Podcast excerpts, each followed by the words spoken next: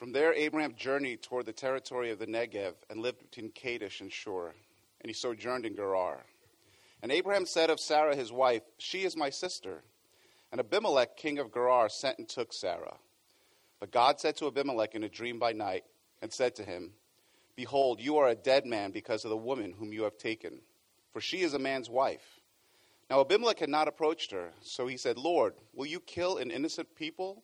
Did he not himself say to me, She is my sister? And she herself say, He is my brother? In the integrity of my heart and the innocence of my hands, I have done this. Then God said to him in the dream, Yes, I know that you have done this in the integrity of your heart, and it was I who kept you from sinning against me. Therefore, I did not let you touch her. Now then, return the man's wife, for he is a prophet, so that he will pray for you, and you shall live. But if you do not return her, know that you shall surely die, you and all who are yours. So Abimelech rose early in the morning and called all his servants and told them all these things and the men were very much afraid. Then Abimelech called Abraham and said to him, What have you done to us, and how have I sinned against you, that you have brought on me and my kingdom a great sin? You have done to me things that ought not to be done. And Abimelech said to Abraham, What did you see that you did this thing? Abraham said, I did it because I thought, There is no fear of God in all, at all in this place, and they will kill me because of my wife. Besides, she is indeed my sister, the daughter of my father, though not the daughter of my mother, and she became my wife. And when God caused me to wander from my father's house, I said to her, This is the kindness you must do me. At every place to which we come, say of me, He is my brother. Then Abimelech took sheep and oxen, and male servants and female servants, and gave them to Abraham, and returned Sarah his wife to him. And Abimelech said, Behold, my land is before you. Dwell where it pleases you. To Sarah he said, Behold, I have given your brother a thousand pieces of silver. It is a sign of your innocence in the eyes of all who are with you. And before everyone you are vindicated. Then Abraham prayed to God, and God healed Abimelech, and also healed his wife and female slaves, so that they bore children. For the Lord had closed all the wombs of the house of Abimelech because of Sarah, Abraham's wife. This is the word of the Lord. Thanks be to God. I wonder if you uh, ever feel like your life is just one big struggle repeated over and over again with the same issues. Um, that's in some way what our story is about this morning. And as I was researching and studying for the sermon this week, I was reminded of a, a song by a band that uh, I don't think is together any longer. They might be. They're called Caedmon's Call. They're a Christian band that was really popular in the late 90s. Um, and um, they have a song called Thankful. And in that song, Derek Webb, who wrote the song, writes these words I ran across an old box of letters while I was bagging up some clothes for Goodwill. You know, I had to laugh that the same old struggles that plagued me then are plaguing me still. I know the road is long from the ground to glory, but a boy can hope he's getting someplace. But you see, I'm running from the very clothes I'm wearing, and dressed like this, I'm fit for the chase. Those words have resonated with me uh, for a long time since I heard first first heard that song, and I hope that those words and the idea behind them will resonate with most of us this morning who really have the same old struggles in our lives. What does this story in the life of Abraham have to say for those of us who, from time to time, find ourselves in those sorts of patterns? That's what we're going to see together this morning. Really, the entire story of Abraham so far has shown us that the main sort of dramatic narrative tension in Abraham and Sarah's life is this promise that God has made to them of a child. Throughout all of his life, God has held this promise before him and asked Abraham to trust. And for 25 years, they've been waiting.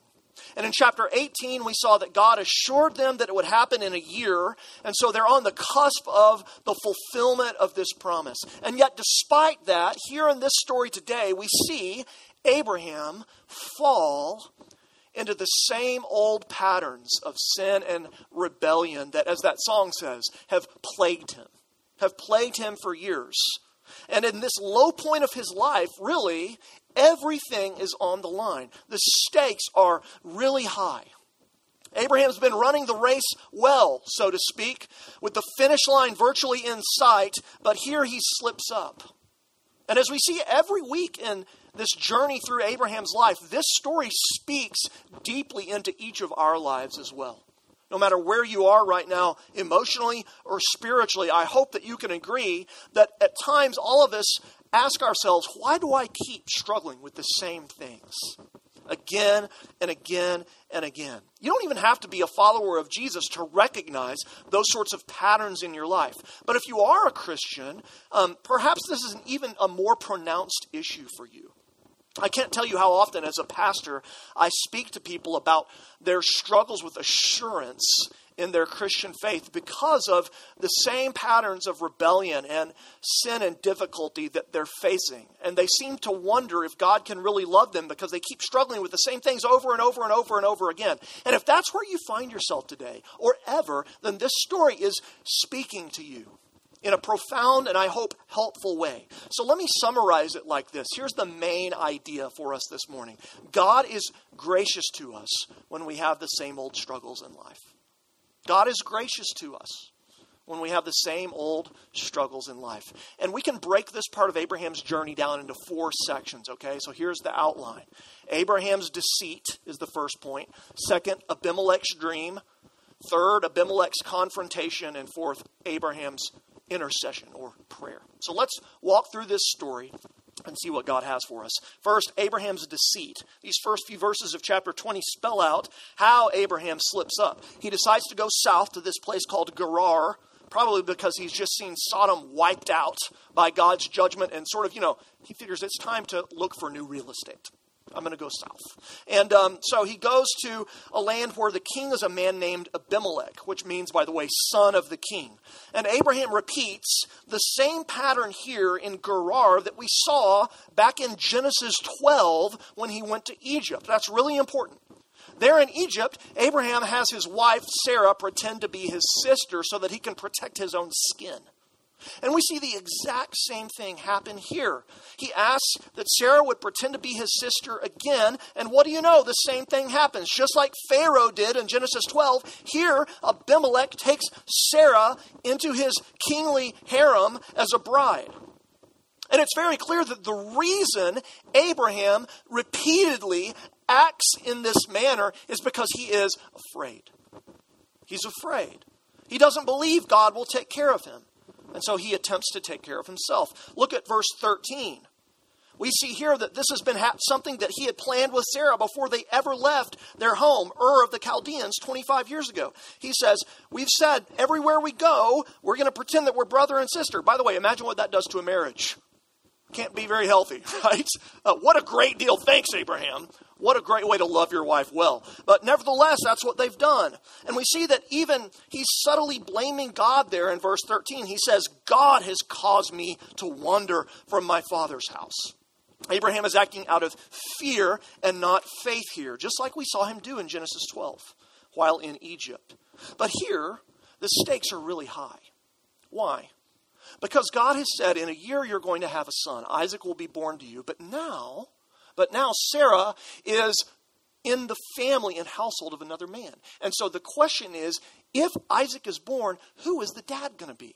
Is Abraham going to be a legitimate father or not? Is his parentage going to be guaranteed or is it now thrown into question? So Abraham is treating his wife poorly here. He's throwing her under the bus.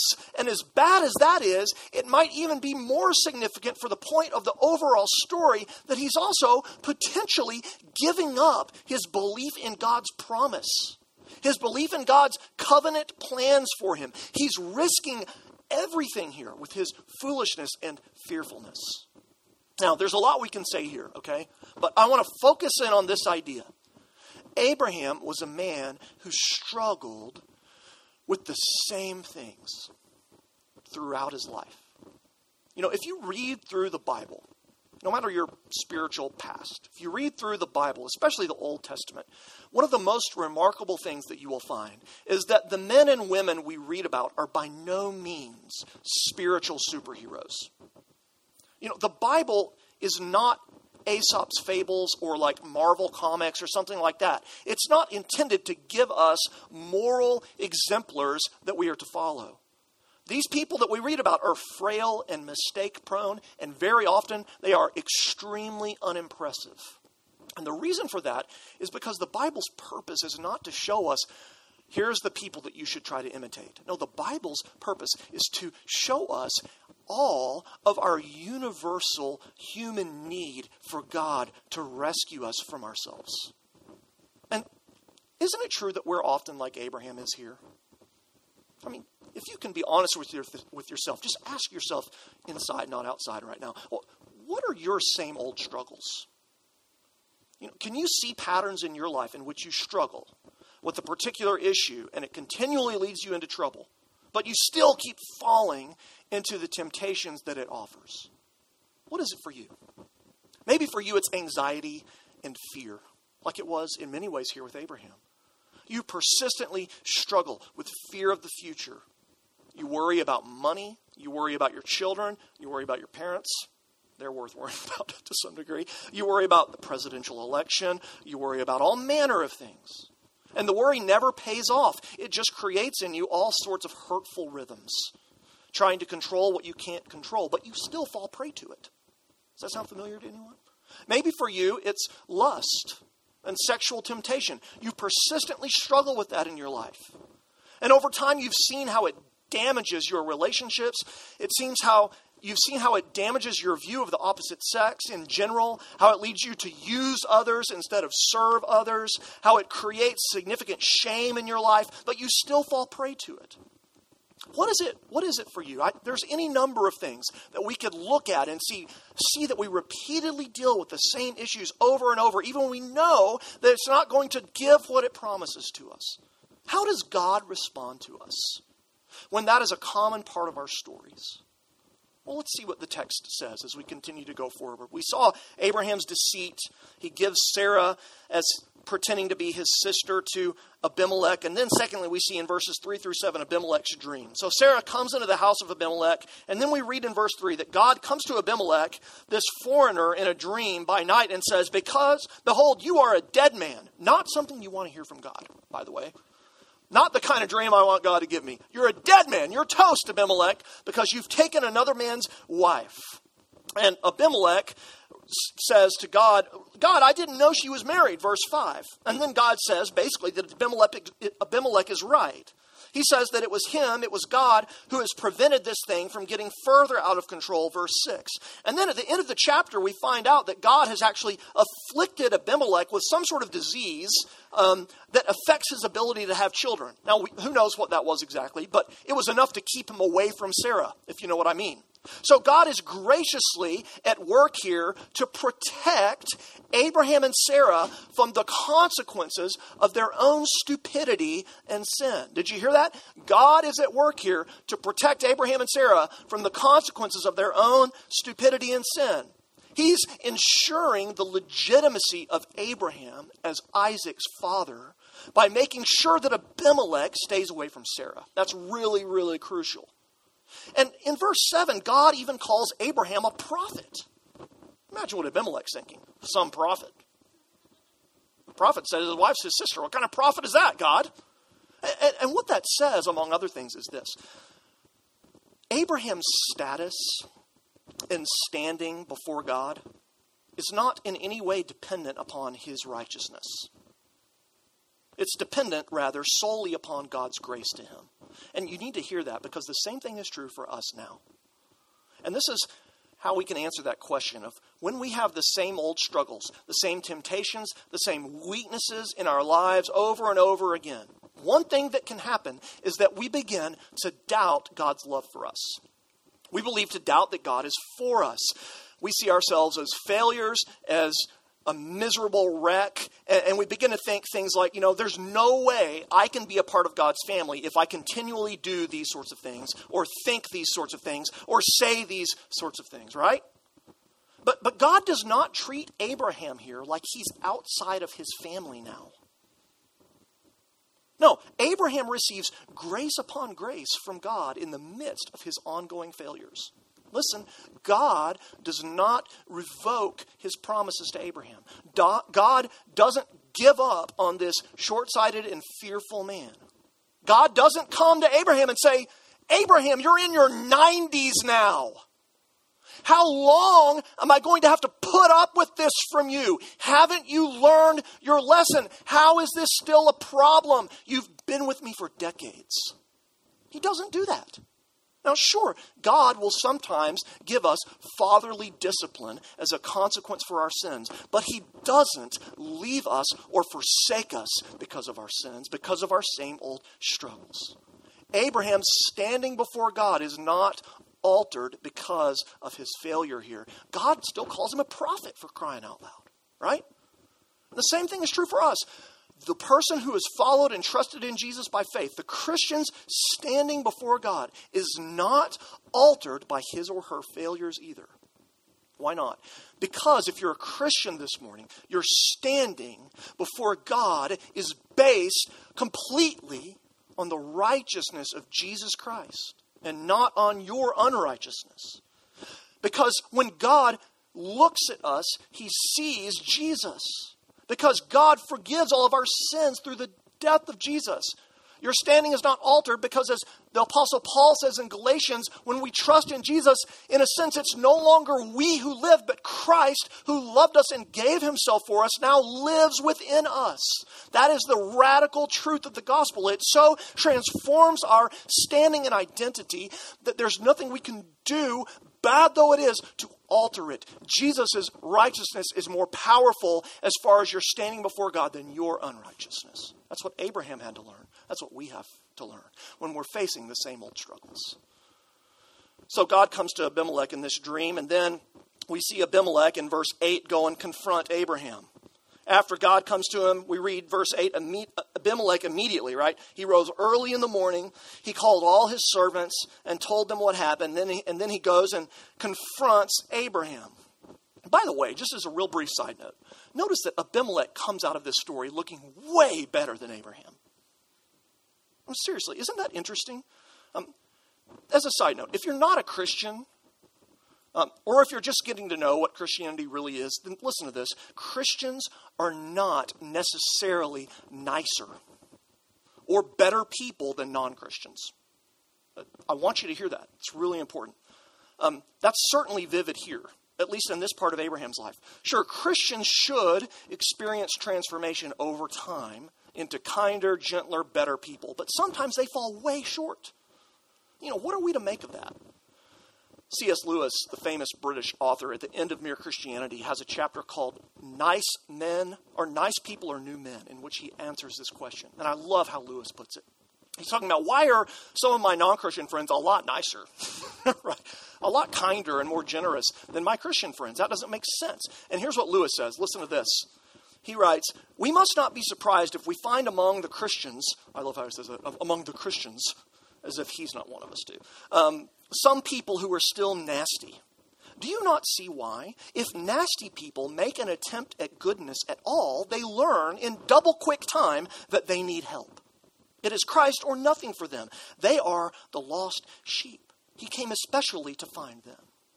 What Lewis is saying there is that the reason Christians can sometimes be nasty and mean is because the only entry requirement for Christianity is that we see how nasty we really are and look to Jesus for help.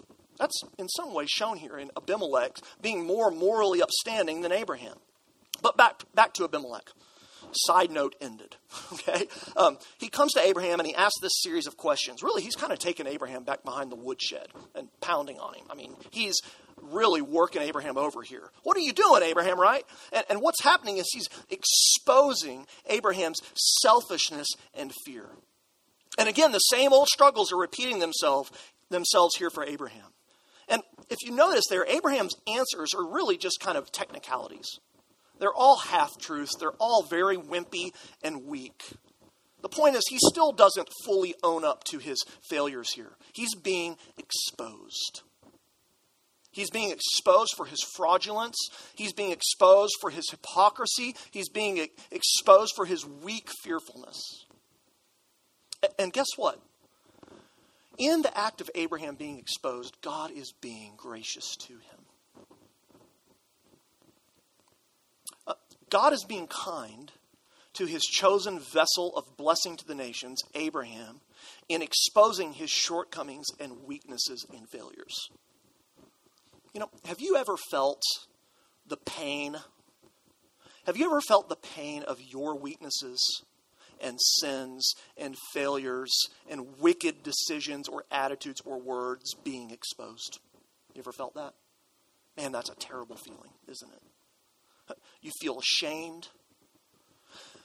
You feel like you've been discovered for what you're really like deep down, right? You feel embarrassed. You want to run and hide. Know, there's a reason in Genesis 3, in the sin of our first parents, that when Adam and, Adam and Eve rebel against God, the emphasis in the story is on their shame and nakedness. They feel ashamed. They feel exposed. They feel raw before God. They feel found out. You ever felt like that? Listen, here's the facts. Some of you, some of you have never been exposed like that. You've worked so hard and so successfully in creating multiple masks to cover who you really are that you're fooling everybody. You're even fooling yourself, perhaps. Some of you have been running from having your true selves exposed for so long that you don't even know your true self. The great Puritan author John Flavel writes this there are some men and women who have lived 40 or 50 years in the world and have had scarcely one hour's discourse with their hearts all the while. But we must see that exposure is a way that God is gracious to us, just as He is with Abraham here in exposing him. That exposure opens us up for what we are really like, for everyone to see, or maybe not even everyone, for you to see. And in that opening up, it's a demonstration of God's love for you. Listen, God shows us in the process of painful exposure and confession and forgiveness that what St. Augustine said is true. Augustine said, He is more intimate to me than I am to myself. The uncovering of what we are really like is the pathway to greater understanding of the depth of the love of God for us in Jesus Christ. You see, God knows our real selves better than we know our real selves and loves us with an undying, unquenchable, unshakable love still.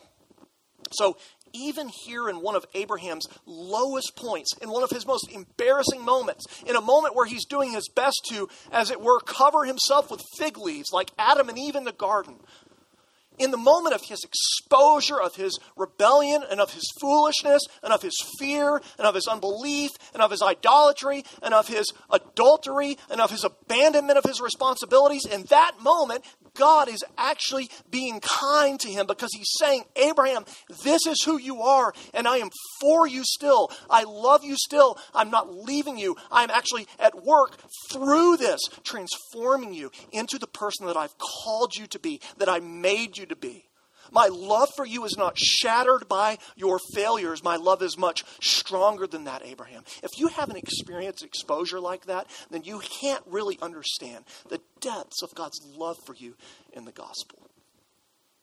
And we see God's grace in the resolution of the chapter, too, don't we? Really, both men, Abraham and Abimelech, in different ways, end up with God's blessing. Abraham gets Sarah back and also, he gets Isaac in the next chapter as a legitimate child. And we also see that he gets this tremendous sum of money from Abimelech a thousand pieces of silver. That is an astronomical amount of money. And Abimelech is healed of his disease, we read there at the end of the story. And the wombs of the house of Abimelech are opened by God. So, so to wrap up the story, we see that in spite of and in the midst of Abraham's shortcomings, and sin in this chapter, the promise of God and the favor of God still go forward through him. Right? And we see that Abraham prays for Abimelech. He begins to actually act like a prophet. He begins to act like a prophet priest. And God hears Abraham's prayer. And so we see again that, in a sense, the promise of Genesis 12:3 that all the nations of the world will be blessed through Abraham's family. That's coming true here. Abimelech is blessed through Abraham. Listen, not only not only does God not cast Abraham to the side when Abraham has the same old struggles, but God continues to work grace through Abraham for the nations. His grace is so profoundly big it's so matchless. We can't begin to fathom it. I love how um, I love how James Montgomery Boice, he was a former pastor at a church in Philadelphia, 10th Presbyterian, in his commentary, I love what he writes about these final few verses. And I just want to wrap up by reading it to you. Here's what Boice says. He writes, I'm especially impressed in this story by the way God showed his grace to Abraham. God did so when he spoke to Abimelech, and moreover, in all, listen, in all the references to Abraham that we have in the rest of the Bible, never once does God bring up this incident as if to highlight Abraham's failure. Not in Romans, not in Galatians, not in Hebrews 11.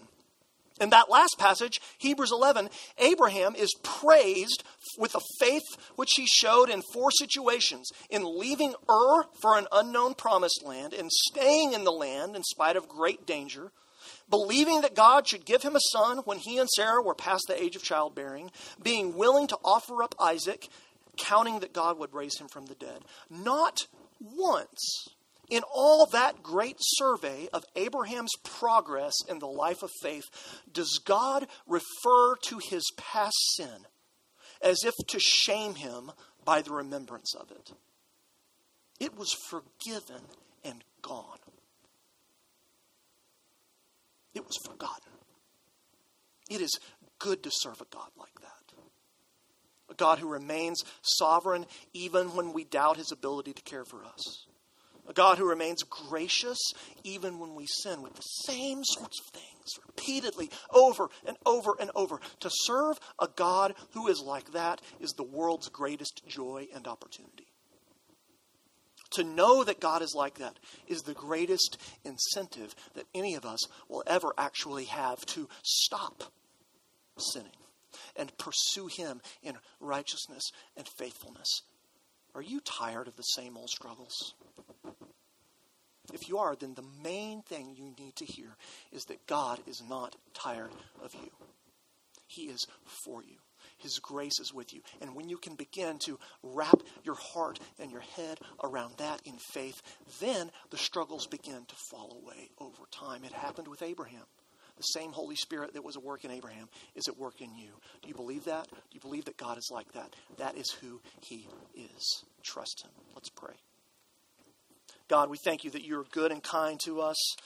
How amazing is it, God, that as we get to know ourselves more and more deeply, we see our failures and our shortcomings. We see how frail we are. We see how easily we fall into temptation. We see how quickly we are to judge and condemn others for the things that we ourselves don't do well. And yet, God, in the midst of all that, as we reflect on Abraham's life and on our lives, we see here also that you do not just cast us aside. You don't get tired of us. You don't get weary with us. You don't give up on us. And the reason is because you didn't save us in the first place because we were worthy or deserving. God, you saved us because you are kind and merciful, and your grace is superabounding to us through Jesus. And that will not change. So, God, help us to believe that. Help us to believe that when the same old struggles afflict us. Help us to believe that when we're tired. Help us to believe that when we lack assurance. We need your help for that, God. So will you do it for us even today, this morning? We prayed in Jesus' name. Amen.